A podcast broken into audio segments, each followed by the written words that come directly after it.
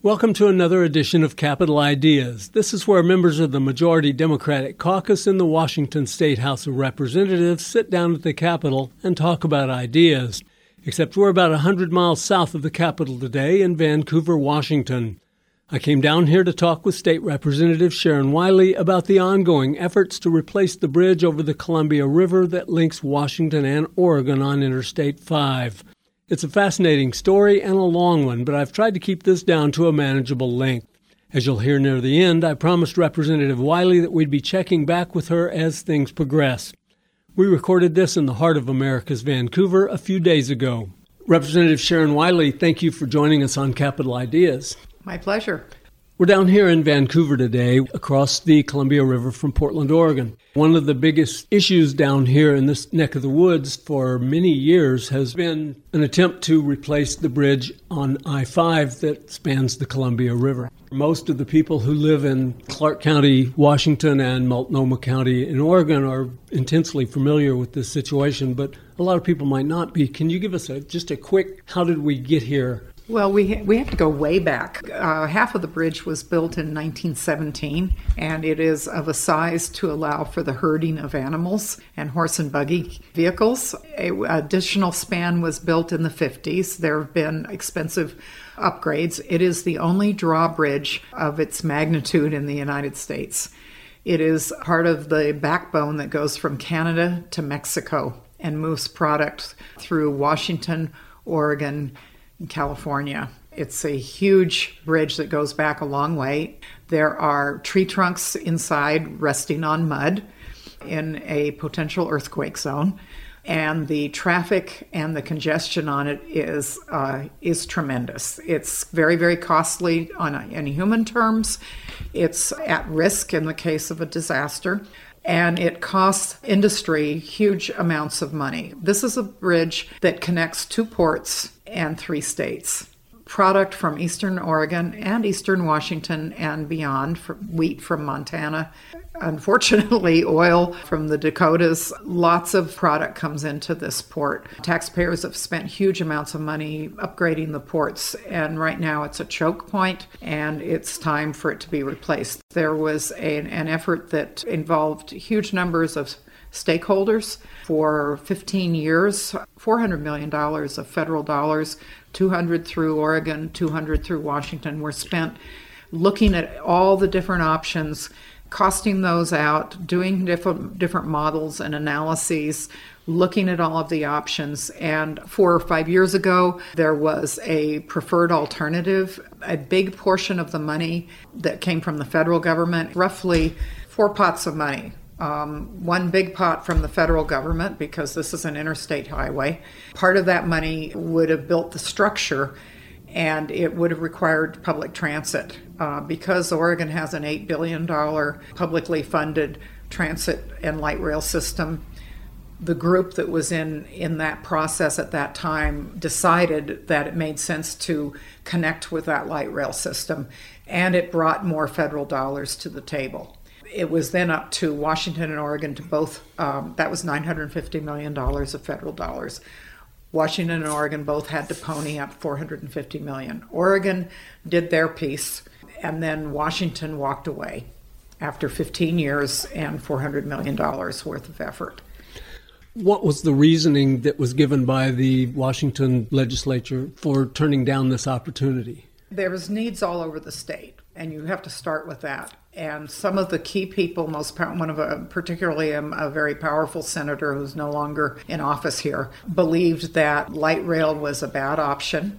There were individuals who were unhappy with the with the process. There are a number of physical constraints that meant that there were lots of compromises that had to be made. You sponsored a bill this past session as did my senator and we we had two identical bills they were modified a little bit and we had the political will and the votes across the aisle, including some people that were very much for the prior design and others who were very much against the prior design.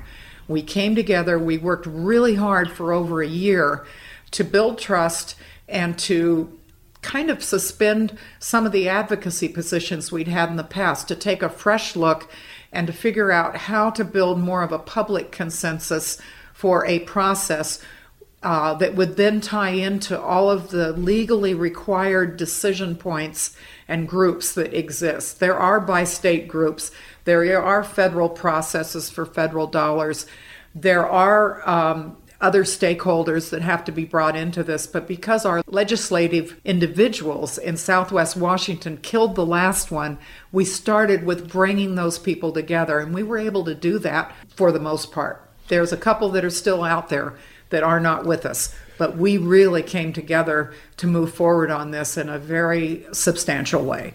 That's a significant change because it has been so controversial and, and really so partisan for so many years. What is the next step here now that your bill has passed, now that you're achieving something that resembles consensus, critical mass of thinking? What's the next step to replacing the I 5 bridge?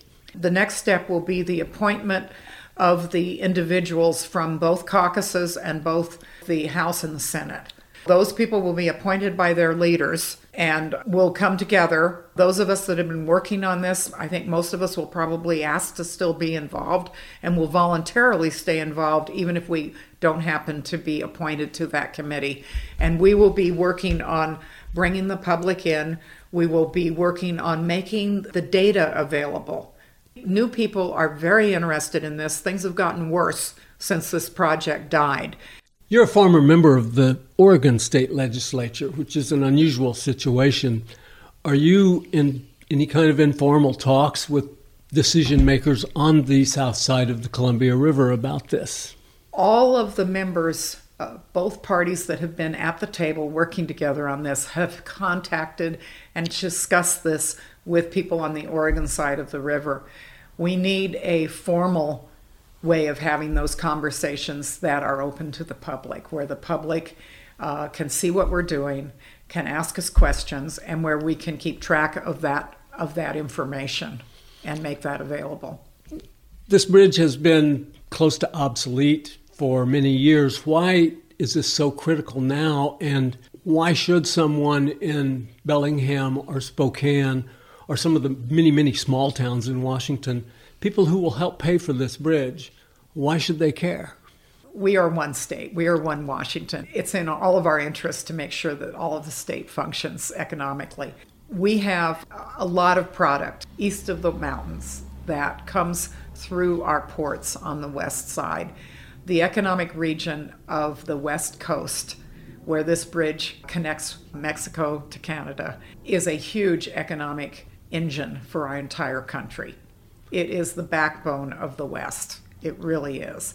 Another reason, which has created more interest in actually doing something right now, um, since this bridge pro- proposal died, um, Hanjin, which was a Korean barge shipping company, stopped shipping out of Portland by water. And so now those products that come from Eastern Oregon, Eastern Washington are now coming to our ports and they're being shipped by truck on a bridge that is wide enough for horses and carriages and herds of cattle.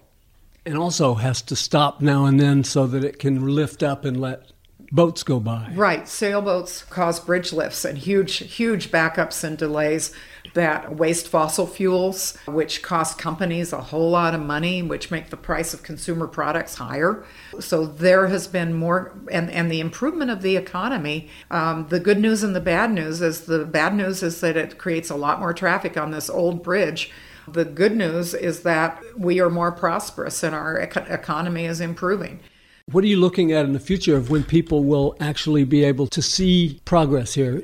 I'm ready to go now, but some of our key group members are involved in trying to finish up our legislative session. I think the biggest constraint right now is wrapping up our work on school funding and getting to a final budget with the state. We've already passed the transportation budget. We have the money to get going on reviewing the existing information.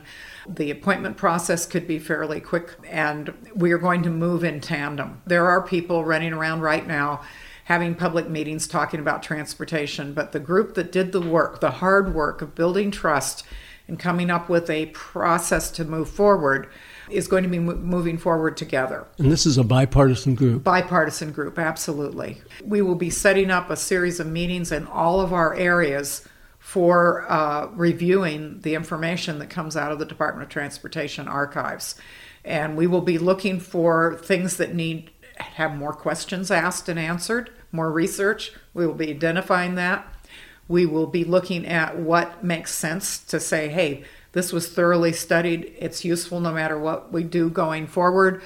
This is part. Of, This is going to be part of it, and then we will be reaching out with the to the other bi-state groups to add their expertise and their representation and voice of stakeholders. We're going to have to be very, very smart about social media and technology to bring people into this process. And it's going to be, um, you know, 30 years ago, I think it was 25 or 30 years ago, John Naisbitt wrote a book called Megatrends. And he had a concept of high tech and high touch.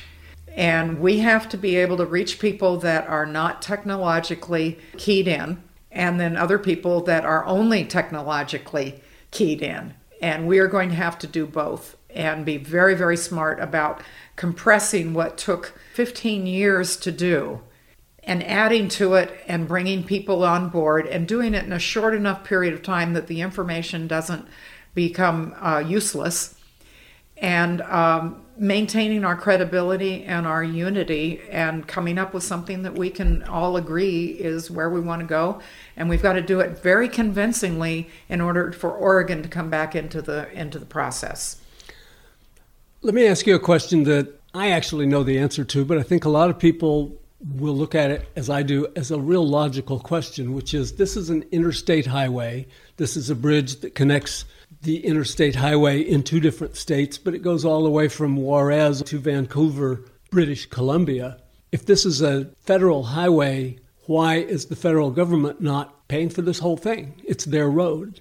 The federal government has spent the last 30 or 40 years backing away from investing in infrastructure.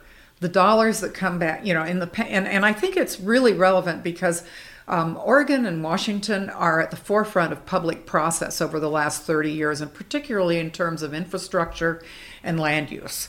And during that time, the federal government has backed away. In the old days, a mega project like this, it might have been blessed and signed off on by a state legislative body, but they were signing off on the spending of federal dollars, not dollars that they had to take away or find in their own budget.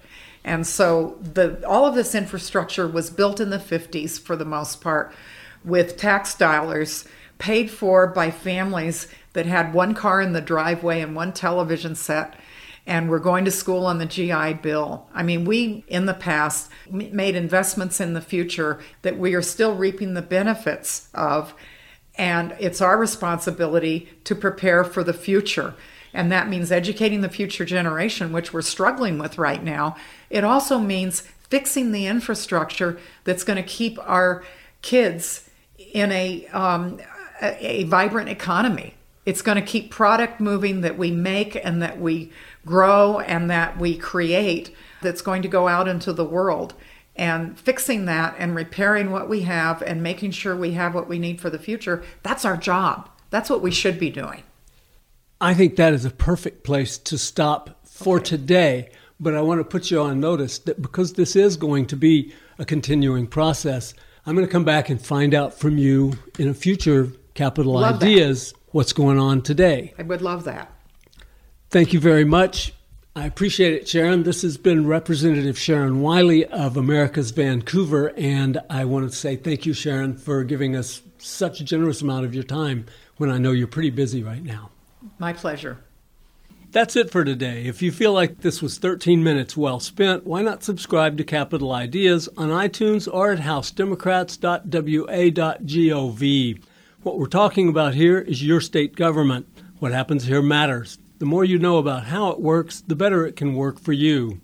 I'm Dan Frizzell for the Washington State House Democrats. Thank you for listening.